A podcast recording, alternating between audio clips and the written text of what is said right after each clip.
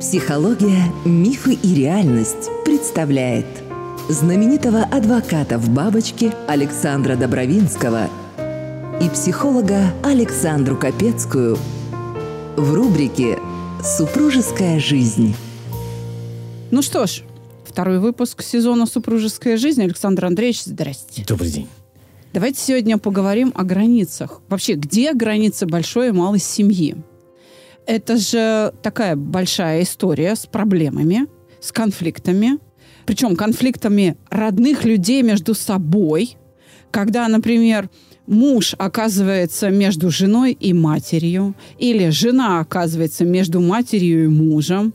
Или отцом и мужем. В общем, это же трагические истории, которые начинаются из-за того, что или не определены границы, или они непроницаемые, очень жесткие, и за счет этого идет все время столкновение, или люди становятся чужими, а должны быть близкими. Я думаю, тема сложная, потому что границы-то они все время в движении. Границы все время в движении. Но помните, мы вам с вами на нашей вводной лекции говорили, что нельзя жениться и выходить замуж за третьего человека. Понимаете, ты женишься на одном. А вот весь придаток, который за ним идет, это уже вторично. И э, надо объяснить э, своему партнеру, что жизнь, она складывается между нами двумя. Да, мы любим э, там, своих родных. Да, все хорошо. Но я со своей стороны сделаю все для того, чтобы мы с тобой решали вопросы вместе. А без участие там моих родителей, твоих родителей. Все это очень редко говорится, к сожалению. Записаться к Александре Копецкой можно по телефону плюс семь девятьсот шестьдесят восемь девятьсот девяносто ноль восемь восемьдесят. Живые лекции Александра Добровинского. Предварительная запись по телефону плюс семь девятьсот шестьдесят пять четыреста пятнадцать шестьдесят семь тридцать пять. Редко говорится, и тут начинается, вот если это не, не договорится сразу, начинается, знаете, вот постепенно на мягких лапах приходит трагедия. И трагедия заключается в том, что э, мы все родители, мы всегда хотим и считаем, э, что именно мы правы в наших заключениях по поводу того, как должен быть счастлив, счастлив наш ребенок, которому может быть двадцать лет, тридцать, сорок или пятьдесят, совершенно не имеет никакого значения.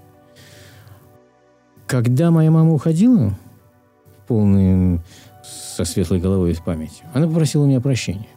Вот. Да. Ничего она, себе. Она попросила у меня прощения за то, что она была не права иногда. Понимаете? И за то, что она хотела, чтобы я строила жизнь именно по ее канонам. Она шла, женщина умирала, и она нашла в себе силы это сказать. Понимаете? Редко встречается, согласитесь.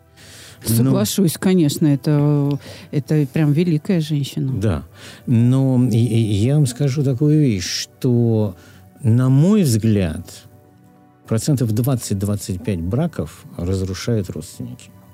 Полностью, я бы даже сказала, больше, чем двадцать пять процентов. И все это, знаете, вот эм, в мире огромное количество жизни было унесено, цивилизации было разрушено ради того, что мы считали, что мы... Люди считали, что они делают так лучше. Понимаете, крестовые походы там, да, огнем да. и мечом вообще да. уничтожали народы. Да? Да. Гитлер считал, что он делает лучше для своего народа. Там, Великая и, инквизиция. Великая инквизиция и так далее и подобное. Да? Вот во имя того, что я считаю, что я прав, делаются страшные вещи совершенно феноменальные и разрушаются семьи.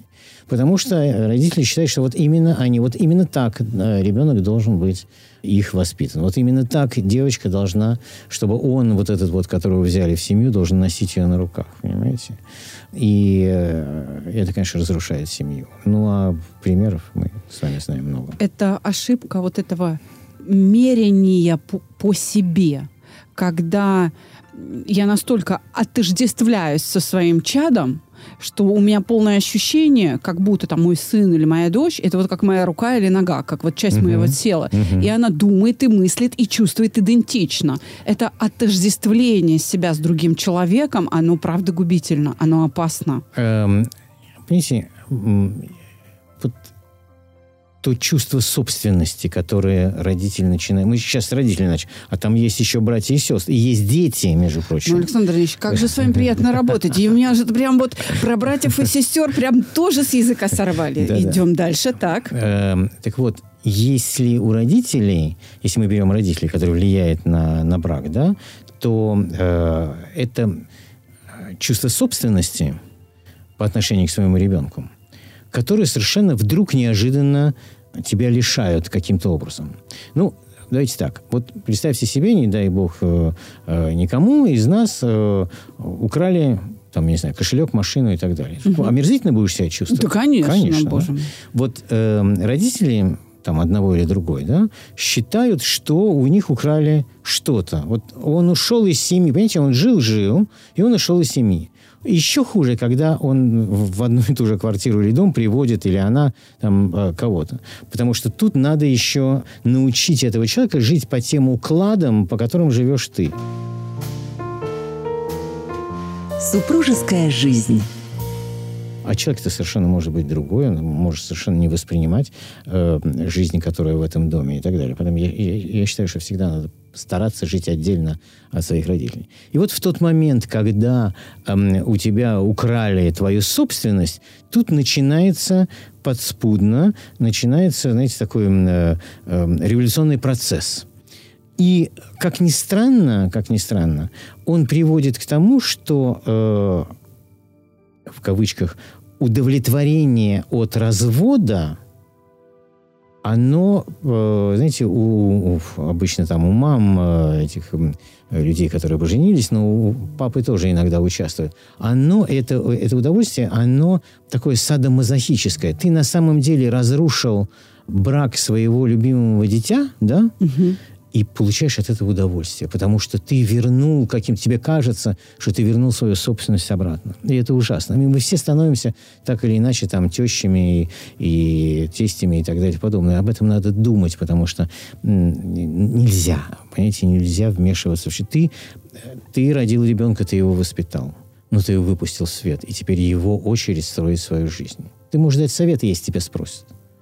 Но не более того. Я понимаю матерей, которые таким способом оберегают uh-huh. своего ребенка, uh-huh. неважно, мальчик это uh-huh. или девочка, да, сын или дочь, они искренне верят в то, что они оберегают.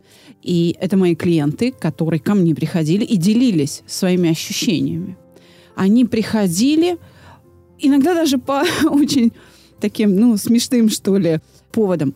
Сын купил маме курс у меня и подарил ей на юбилей.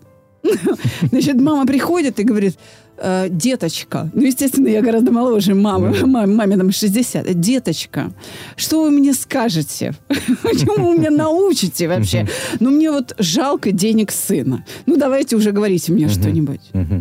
И когда мы начинаем разбирать переживания, и это очень взрослая женщина, узнает, вот этот, получая у меня предметные знания, она узнает свои переживания, и она начинает видеть последствия. Вы знаете, я от нее услышала буквально на четвертой встрече фразу, вы знаете, я должна с вами проработать эмоцию под названием стыд. Я говорю, так, это уже как-то очень конкретно.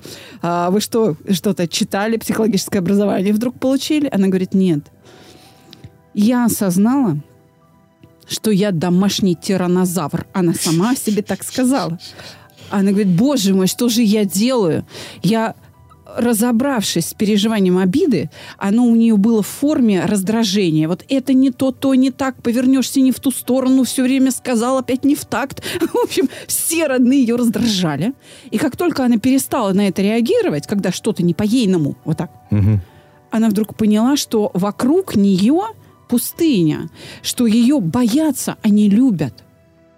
Просто семья ее терпит и боится, а не любит.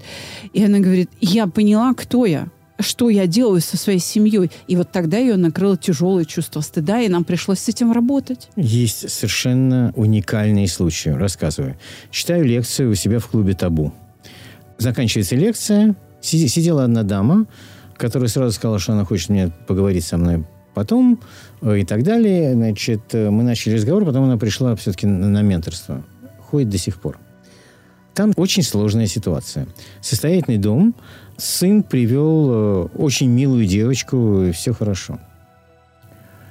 Но так как они живут в одном доме, большой дом, они живут в одном доме, она говорит, я услышала, что они, ну, слушайте, молодые, они каждый день занимаются сексом. Я говорю, что, что плохого? Она говорит, у нее в детстве были шумы в сердце. Я говорю, что? Она хочет с ним заниматься сексом, он приходит уставший с работы, а в субботу-воскресенье она тянет его играть в теннис, а теннис – ужасный вид спорта там, для, для сердца, что правда, кстати, теннис для здоровья – плохой вид спорта. Я делаю все, она, это, она мне говорит, я делаю все, чтобы разрушить этот брак. Я говорю, а что вы хотите, чтобы он вот, женился, и они не спали вместе? Нет, они могут спать вместе, знаете, но, но там... Но знаю, секс должен быть два раза в неделю, не чаще. Да. Я говорю, а как это, как бы он должен сам соображать что-то? Она говорит, вот почему она, она мне говорит, а почему со мной спорите? Я хочу счастья для своего мальчика. У него в детстве были шумы в сердце. И он, э, значит, его надо оберегать. Я с ней говорила, она говорит, я ничего не могу сделать. Вот мы живем и, и будем жить как хотим, извините, не вмешивайтесь. И она сделала все, знаете, она строила жизнь, чтобы разрушить этот брак. Представляете? И она, она, на самом деле, она пришла ко мне, э, она пришла ко мне для того, чтобы узнать, а как ей разрушить этот брак. Понимаете, я, я работаю с ней для того, чтобы она не лезла к ним. Она, она на полном серьезе думала, что сейчас она придет ко мне, и вот на, на менторстве мы с ней будем обсуждать, там, я не знаю, цианистый калий насыпать или что-то, что-то в этом духе. Александр Андреевич, угу. После этого я к вам собираюсь на менторство. Кстати говоря, нас-то слушает больше ста стран мира. Mm-hmm. Вы, вы проводите менторские сессии онлайн? Да, да, конечно, мы проводим. Вчера, кстати, у нас была... Ой, это совершенно э, удивительная вещь. Вчера была сессия с Нью-Йорком, э, где в семье иммигрантов, ну, они давно очень живут, там лет сорок, произошла трагедия. Дело заключается в том, что они отдали ребенка учиться... Внука, вернее, уже учиться. Они при- приехали из, не помню откуда, из Свердловска, по-моему, тогда был Свердловск, сейчас Екатеринбург, в середине восьмидесятых еще. И у них внук, который пошел в школу. Он пришел из школы, это было там неделю назад, пришел из школы и сказал, мама, папа, бабушка, дедушка, нам сказали в школе, что мы должны выбрать, я мальчик или девочка.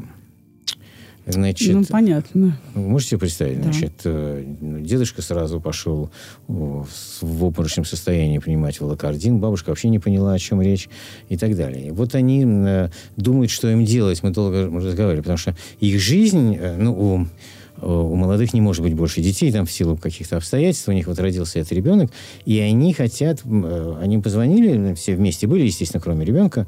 Мы разговаривали на тему, что же им делать дальше, потому что для них это, в общем... Единственное, единственное счастье этот ребенок, такой вундеркиндик, как они говорят. И они собрались бежать из Америки из-за этого, да? Хотя у оба им муж с женой там работают, бабушки, дедушки там тоже что-то делают и так далее. Потом они не могут это пережить, понимаете? Потому что это не укладывается в их, в их стиль жизни. А вот их племянник...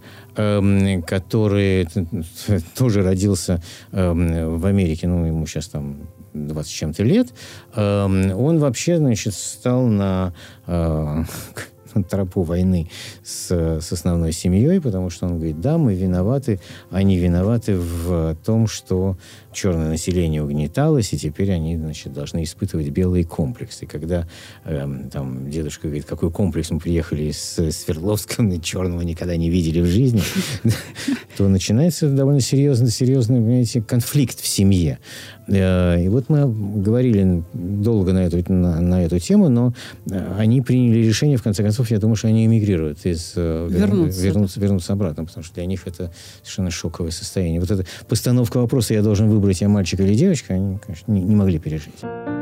Подписывайтесь на наш подкаст в любой соцсети и подкаст-агрегаторах. Ссылки указаны в описании к каждому эпизоду. Александр Андреевич, mm-hmm. тогда мы, знаете, сейчас о чем говорим? Mm-hmm. Мы сейчас тогда говорим о том, что есть внешние границы семьи, которые, по сути, устанавливаются правилами или mm-hmm. законодательством, mm-hmm. которые, кстати, могут нарушаться как мы сейчас поняли из вашей истории, государством. Конечно, конечно. Во как. Да.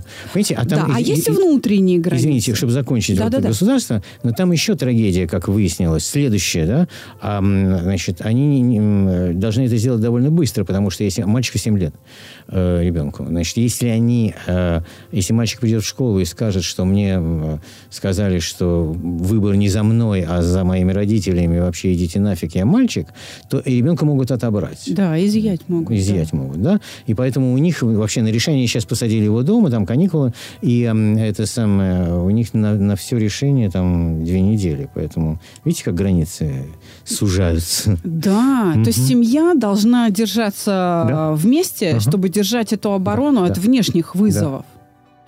Да. Ну, и, и и они, по сути, да, они, по сути, находятся в ситуации опасности. Mm-hmm.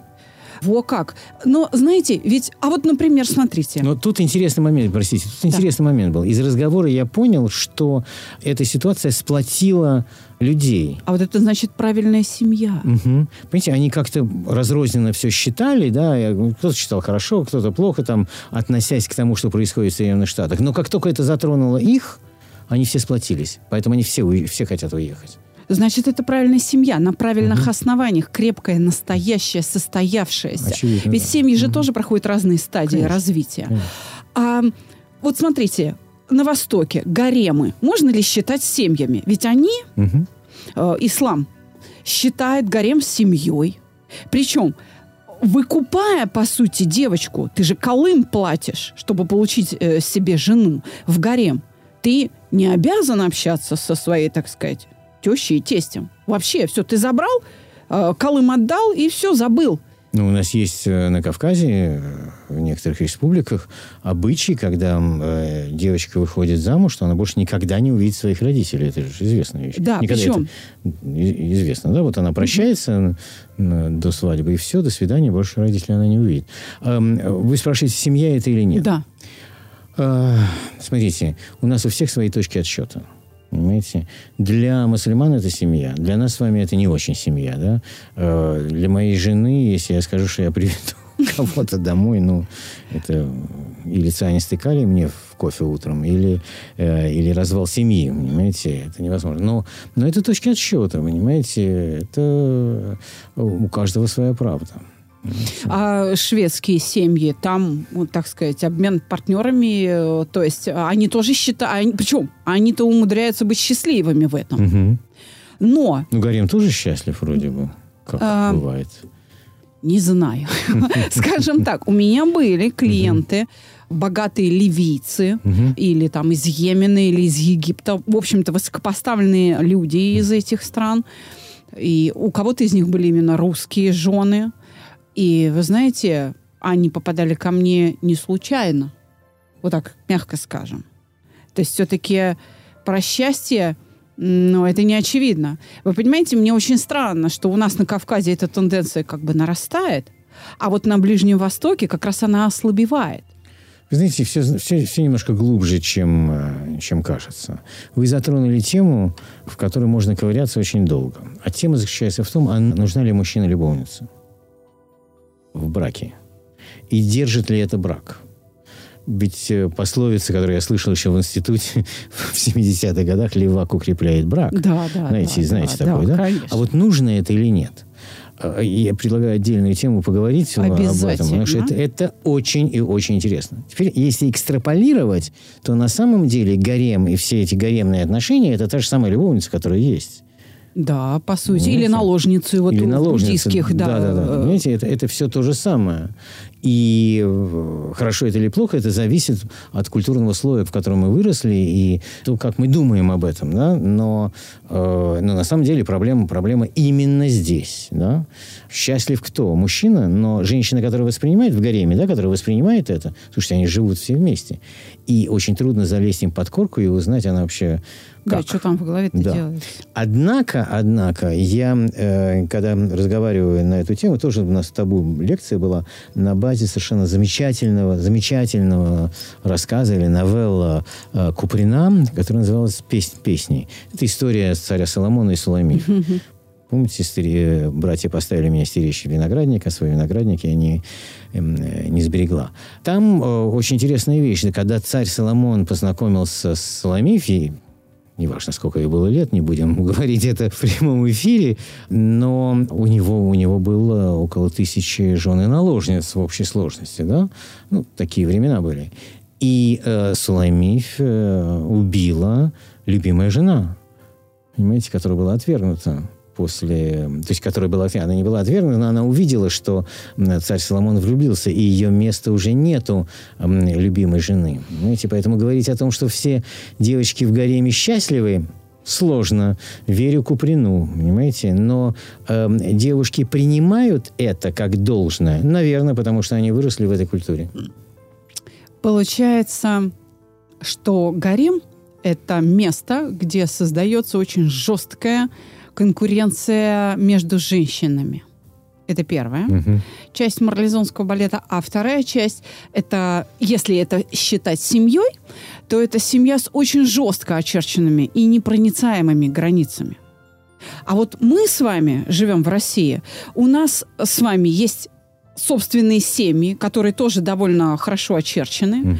Но при этом у наших семей есть проницаемость в границах, потому что есть родители, есть братья, сестры. Сейчас наши девочки с вами выйдут замуж, и мы будем как-то с детьями mm-hmm. общаться, да, и все равно границы будут в движении, они будут где-то пропускать что-то. Это вот мы опять подходим к разговору о внутренних границах. Внутренние границы семьи – это то мое внутреннее ощущение, что я позволяю другим, вот так, по отношению к себе. Вот так я сказала бы. Согласны? А совсем не то, что позволяете вы по отношению к другим. И, и это тоже. И это тоже, конечно. Да. Да, конечно. Да. Вот не соглашусь. Я объясню, почему. Вы говорите, что я позволяю другим по отношению к себе. Давайте разберемся. Я немножко другого мнения. Я снимаю эти границы для них и позволяю им все. Пусть они говорят. Мне нравится. Мне интересно. Я всегда считал, что в споре рождается истина. Я всегда хотел услышать другое мнение. Я никогда не поставлю барьер ни своей жене, ни дочкам, ни друзьям, ни, ни родственникам многочисленным. Да? Никогда не скажу, я не хочу это слышать, ни, ни, ни, ради бога. Пусть все высказывают свое мнение. Чем больше мнений, плюрализм мнений мне интересен. Но решение это я буду принимать сам. Угу. Поэтому я границы для них открыл все. Но другое дело, что визу-то в правильную границу открыл, а визу-то на правильную идею я оставил за собой. Понимаете? Это теперь пример. Да. Это, я так живу, понимаете? Да. И я считаю, что э, в этом есть доля истины в том, вот в моем поведении, как, ну, как и во всех других. Но я считаю, что э, вот этот момент, когда ты открываешь границу, но действуешь по-своему, он, ну, имеет право на существование. Теперь другой. А мы сами насколько можем зайти? Вот это намного сложнее, кстати. Если ты способен пустить, но не допускать, да? Да, интересно, да, да. То ты должен чувствовать, а куда ты можешь зайти, где та граница, которая начинает ранить человека. Понравился выпуск? Оцените подкаст в Apple и Google приложениях. Полезный выпуск делитесь с друзьями. Для этого нужно быть очень внимательным и чутким к чувствам этих да. других. Для этого ты должен знать этого человека. Вы знаете, из немножко другой области, но приведу пример. К нам э, и, и в Табу, и в бюро очень часто обращаются люди, причем знакомые, с просьбой познакомить с кем-то. Я знаю много народу в, в Москве, и клиенты, и, и друзья, и так далее. Вот звонят люди и говорят, послушай, мы, там, познакомь меня с, там, с тем-то, или познакомь меня с тем-то. И я всегда отказываю. Почему? Расскажу. Э, я говорю, ты знаешь что? Если что-то пойдет не так, то виноват буду я. Угу. Вот всегда. Или он скажет, с кем ты меня познакомил, или ты. И я не хочу этого, прости меня, вот я сам могу сделать для тебя все, что угодно. Нет. Извини. И, знаете, я сохранил очень много... Я, я раньше это делал, а сегодня я сохранил очень много друзей этим. Представляете? Потому что я закрыл вот эти границы, я поставил два барьера для себя.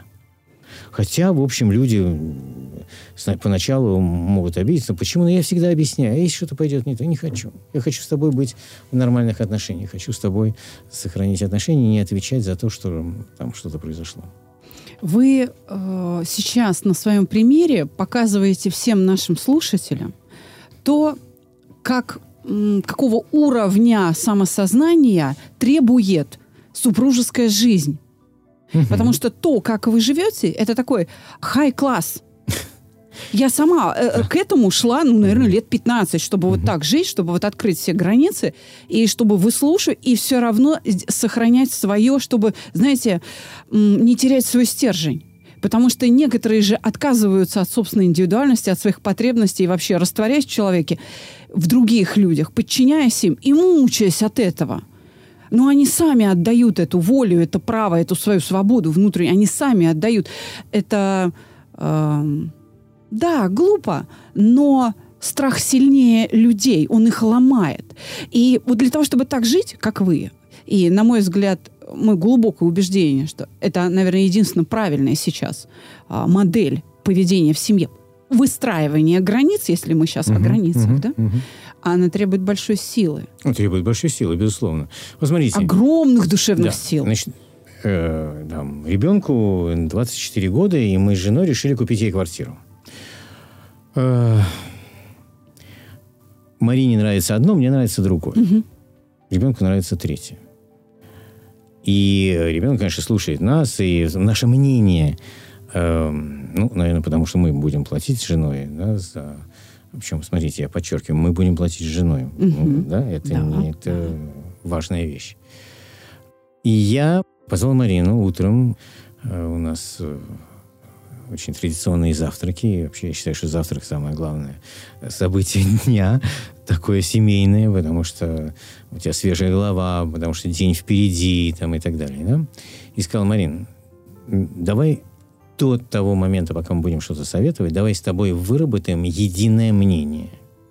Вот когда мы с тобой решим, что мы хотим для нашего ребенка, какую квартиру, будем ей советовать. Она примет решение, она. Но давай не выступать каждый и говорить, я за это, я за то, там, мне нравится это, а мне то. Давай быть вместе. И, конечно, э, импульсивная женщина говорила, нет, я лучше знаю, потому что я тоже девочка, потому что я знаю, что она хочет и так далее. Потом я говорю, может, ты меня уговоришь. Может быть. Это обезоруживает, Александр Андреевич. Это запрещенный прием. Но объясни, объясни мне сначала, что вот я считаю так, так, так и так. И вы знаете, мы нашли модус вивенди, и теперь ищем вместе квартирку для, для ребенка. Консолидация усилий крайне необходима в семье. Угу. Для того, чтобы действительно нести пользу всем ее членам. Иначе ваша дочь бегала бы, занималась бы челночным бегом. Угу. Мама, папа, мама, папа. Да. Это бы истощало всех. Абсолютно. Эта конкуренция не нужна. Это действительно неуместно. Вы знаете, ведь многие родители, они не понимают, что они пересекают вообще чьи-то границы. Когда, скажем, мама может игрушку какую-то без спроса ребенка взять и отдать другому или, например, выбросить. А что такого? Она старая, он в нее не играет. Угу. А ты видела? Ну, ведь это же не, про, не перепроверяется. Это вот э, часть нарушения границ. Да? Или, скажем, когда взрослые родители держат часть своих вещей в комнате, где живут молодые, и считают нужным постучаться, зайти за этими вещами. Потом, а что им надо? А мне надо тут мои вещи, а что такого? Понимаете? С другой стороны...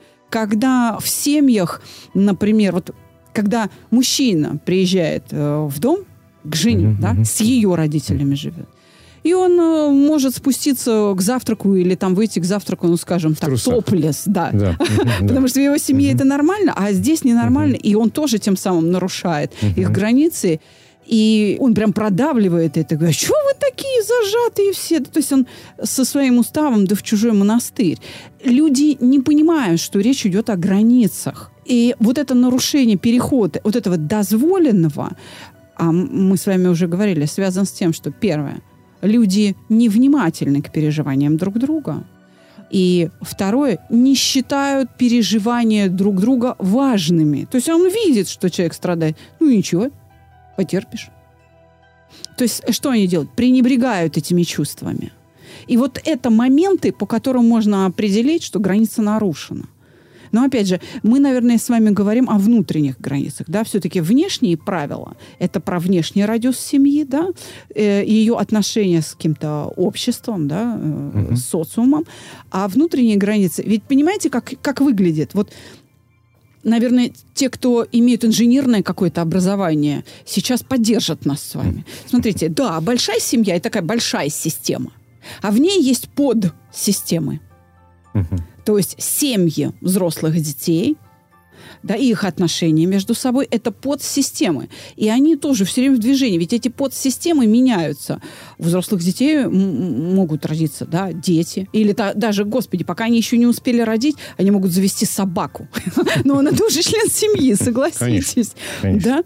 Вот. Ну, и к ним приходят друзья. То есть э, это такая вот подсистема, с которой надо как-то интегрироваться. Там очень много переживаний. И поэтому семейные психологи никогда не останутся без заработка. Я даже говорю не о работе, а о заработке. Это всегда будет прибыльный бизнес, потому что бесконечно будут заново порождаться конфликты, переживания, связанные с этим. И, конечно, помощь сторонних специалистов. Вы знаете, границы ломаются, и границы э, действуют на нервы, установленные границы действуют на нервы людям из-за одной очень важной причины, на которую мало кто способен. Знаете, из чего? Система коммуникации. Ты не выстроил систему коммуникации в своем социуме. Социум – это может быть одна жена или один муж, да, и, и, и только, понимаете? Но когда э, новый член семьи, там, мужчина встречается, спускается на завтрак в трусах, то э, в этом виновата его жена. Да. Понимаете? В этом виновата его жена. Причем в ту секунду, когда ему сделает замечание его там теща или тесть, это начало конфликта. Да. Это полностью вина его жены. Это она должна была рассказать и объяснить ему, что. Понимаете? И самое страшное, когда она э, скажет, ну, давай, ладно, там, маме, ну, пусть он спустится, и он хорошо, там, и так далее. Потом. Это начало конца супружеской жизни. Она сломается рано или поздно. Или она станет тряпкой, или э, э, произойдет что-то, что она разочаруется, раз, разочаруется в нем, и все рухнет. Понимаете? Я не случайно привела этот пример сейчас в эфир. Это реальная история. Угу. И женщина пыталась остановить своего мужчину. Он наплевал на нее. И эта пара действительно рассталась. Угу. Ну, наверняка. Потому что да, это... вроде, знаете, вот угу. сейчас те, кто нас слушает, думают, господи, фигня какая. Но насколько удивительным даром надо обладать этому мужчине, чтобы умудриться из вот такой ерунды сделать большую беду, ведь семья – это живое существо, согласитесь. Конечно. И, по сути, когда семья распадается, это все равно как вот живого человека убить, угу. живое существо убить. Безусловно. И он умудрился это сделать. Из-за того, что ну, просто человек не, не готов быть, ну, так скажем, опрятным или там одетым внутри семьи.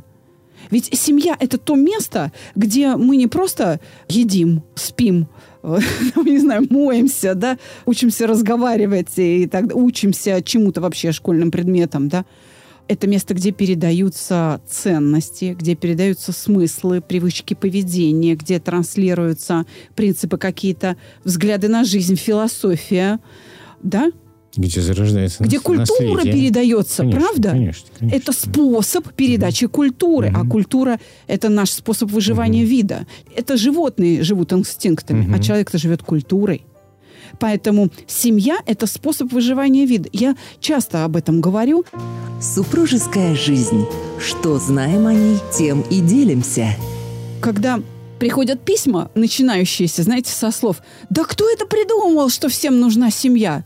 Да никто не придумал. Природа придумала. Послушайте, это создание эволюции. Семьями живут птицы, грызуны, извините, копытные. Хищники живут семьями. О чем вы говорите? Это ж насколько надо примитивно мыслить, чтобы задаваться такими вопросами. Кто сказал? Ну, есть очень серьезное доказательство тому, что нужна семья.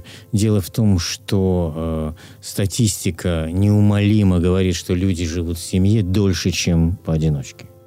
И это абсолютно точно совершенно. Вот вам, что такое семья.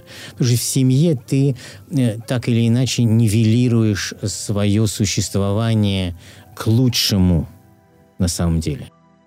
И это касается всего, и, и ментальности, и здоровья, и своего быта, и существования, и так далее и подобное. Ты, знаете, э, если человек один, он решает свои задачи по жизни один, а один никогда не решает, очень редко, вернее, решает правильно. Ему всегда, человеку, нужен кто-то, кто скажет: ты не прав, давай поспорим, понимаете? И Понимаю. Вот, конечно, и вот за счет этого семья намного важнее и намного продуктивнее в жизни, чем, чем одиночка. Поэтому семья, безусловно, нужна. И то же самое происходит у животных, безусловно, конечно. Я вот. хочу сказать, что с точки зрения закона многих угу. государств, если не сказать там всех, с точки зрения их конституции, семейных кодексов, как там это у, у кого как называются, да. да, законодательные акты, семья – это союз двоих, мужчины и женщины. Вот. Но с точки зрения психологии или даже социологии, или даже философии, вот так, угу. есть учение целое, следует семьей считать все-таки пару, в которой родился хотя бы один ребенок. То есть у семьи, как у живого, должен быть какой-то продукт этой семьи. То есть она должна размножиться, создать некое основание для своего продолжения. Вот так. Конечно, иначе она такая полусемья. То есть она не может полностью реализовать э, без ребенка, она не может полностью реализовать свою функцию вот эту передачи культурного кода и способа выживания. Потому что воспроизводство человеческой расы происходит в семье. Но вы знаете, Александр Андреевич, я хочу сказать, что я тоже с вами согласна, что когда возникает молодая семья, она должна все-таки угу. э, отпочковываться, да? Она должна как-то изолироваться, она должна жить отдельно, как у пчел. Раз в год да. рождается mm-hmm. вторая матка, она mm-hmm. улетает, и mm-hmm. часть, как бы, пчел mm-hmm. улетает с ней. Mm-hmm. Да, это необходимо. Но есть ситуации, когда пожить в родительской семье с кем-то из там родителей мужа или жены бывает очень полезно. Я лично, зна- правда и серьезно сейчас... Я улыбаюсь. Знаете почему? Я улыбаюсь, потому что я даю советы, опять-таки, у нас в клубе, когда приходит, ну, о супружеской жизни, говорим, или там на менторстве, я даю советы, знаете, какие? Не пожить, а поехать отдохнуть. Это намного легче переносится. Да. Поехать отдохнуть там с большой семьей. Понимаете? Потому что там ты можешь спокойно изолироваться у себя в номере, если начинается конфликт. Потому что там все-таки ты на отдыхе, и тебя не связывает быт. И вот именно на, на отдыхе стараться поехать, я не знаю, на дачу или там в какое-то путешествие. Вот именно там ты понимаешь, собственно, из какой семьи она или он. Понимаете? У старшей семьи угу. можно многому научиться, правда. Угу. Ведь если семья призвана передавать вот этот культурный код, угу. то в этом культурном коде есть способы преодоления переживаний, возникающих в том числе в конфликтах или в, э, в борьбе с какими-то внешними вызовами.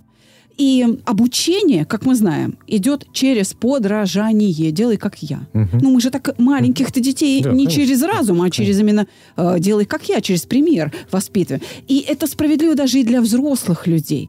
Ну, например, если, там, не знаю, мой сорокалетний муж получил травму, или у него там что-то случилось, да, он какое-то время нетрудоспособен, и это может длиться там полгода, год, ну, например, э, там тяжелые переломы, он ортопедически больной, допустим, то помощь вот этой большой семьи, которая, может быть, проходила через подобное, ухаживала за дедушкой или бабушкой, который был прикован к постели, она неоценима. Ты получаешь этот образец, ты получаешь эту поддержку. И вот эти полгода, пока ставят мужа на ноги, в родительской семье, когда две объединяются в одну, это просто необходимость. Для выживания всех. Вот для выживания здесь всех, будет конечно, польза. Конечно, понимаете.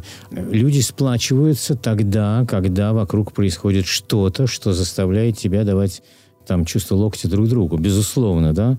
Но я, я э, когда говорил, что э, там пары должны жить отдельно от своих родителей, я говорил во время хорошего мирового процесса. Понимаете? Когда все хорошо, все гладко, нету треволнений. Понимаете? Вот тогда да. Смотрите, я...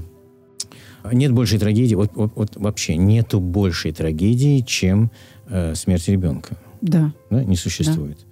Да. Наш знаменитый первый народный артист Советского Союза, который работал на эстраде, Леонид Осипович Утёсов, похоронил свою дочь, ликмей, да? И он похоронил свою дочь. И это, конечно, трагедия. Он, вот, и, и это характерный очень пример, он сгорел через два месяца. Через два месяца его не стало. Почему? Потому что распалась ячейка, понимаете? Да. Его держала его дочь. Да, и, я понимаю. И он не выдержал. Но жить, вот когда, еще раз, маленькая mm-hmm. подсистема живет э, там mm-hmm.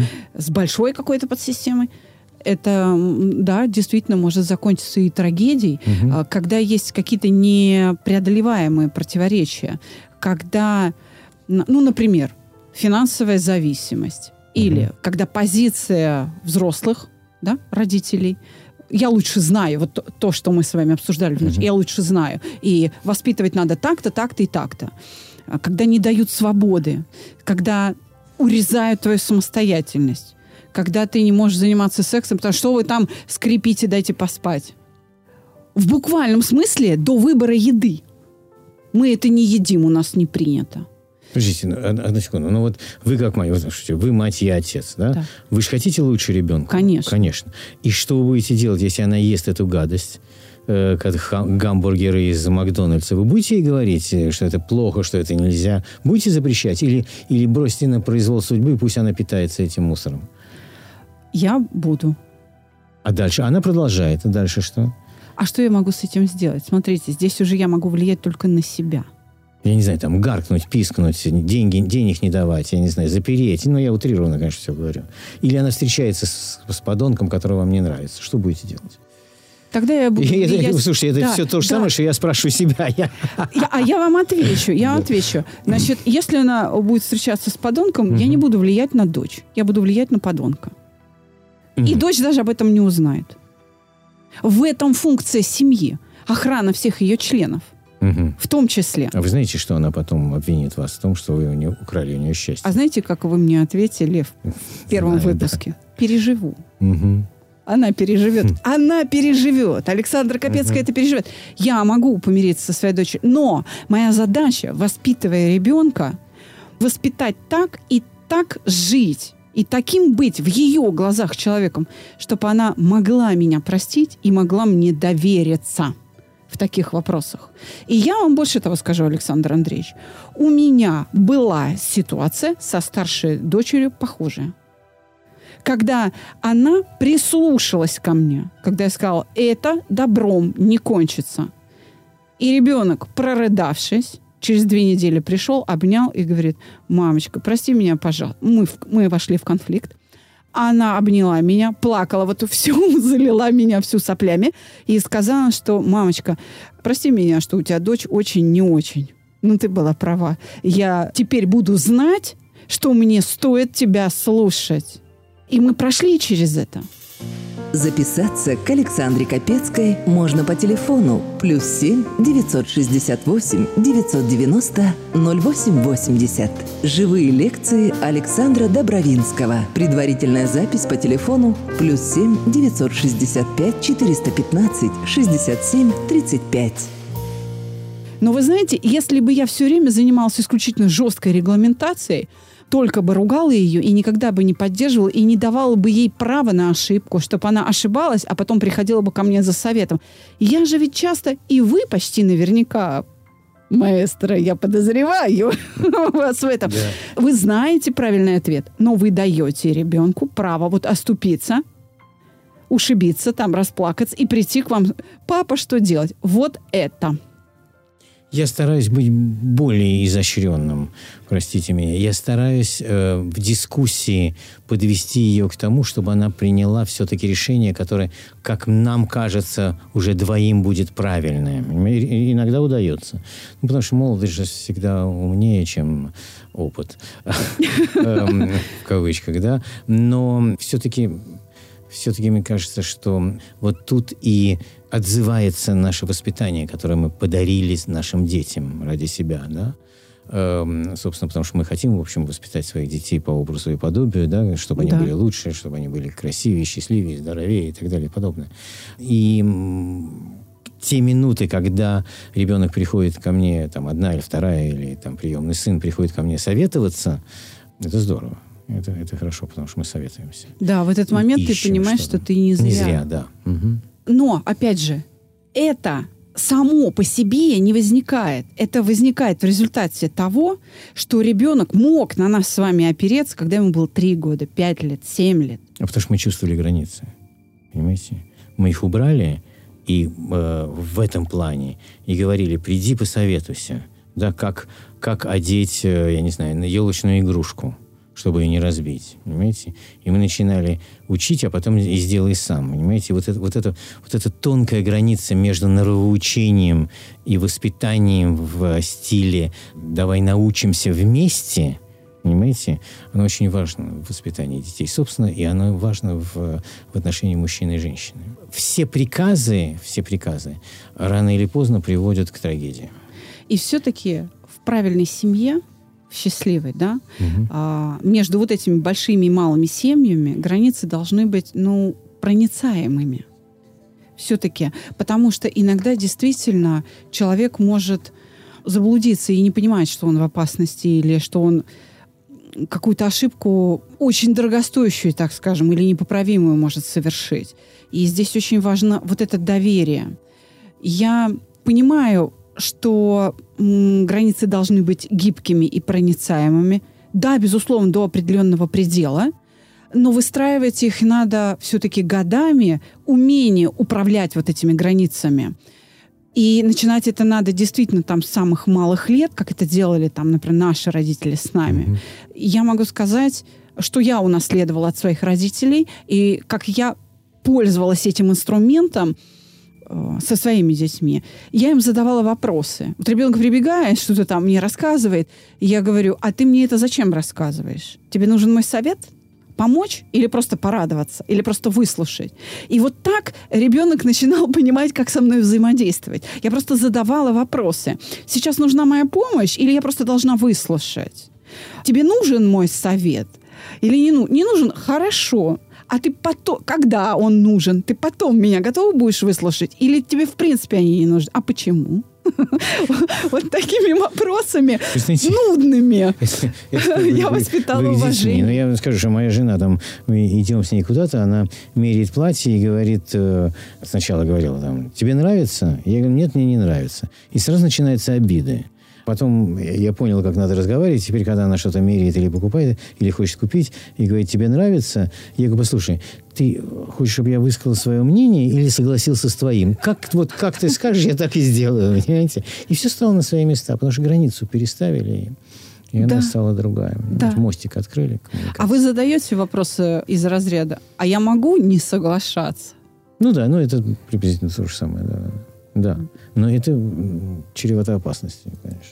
Но, тем не менее, послушайте, э, имея доверие и любовь, даже с этим можно справляться. Безусловно. Согласны? Безусловно. Чего мы и желаем всем нашим слушателям. Мы встретимся в следующий четверг. И не забывайте приходить на мероприятие клуба «Табу». Ой, ну спасибо. И, да. Да, ну да. И ко Жду мне вас всех. Иногда. До скорого, дорогие друзья. До скорого. До свидания. Ждем вас каждый четверг в нашей рубрике «Супружеская жизнь».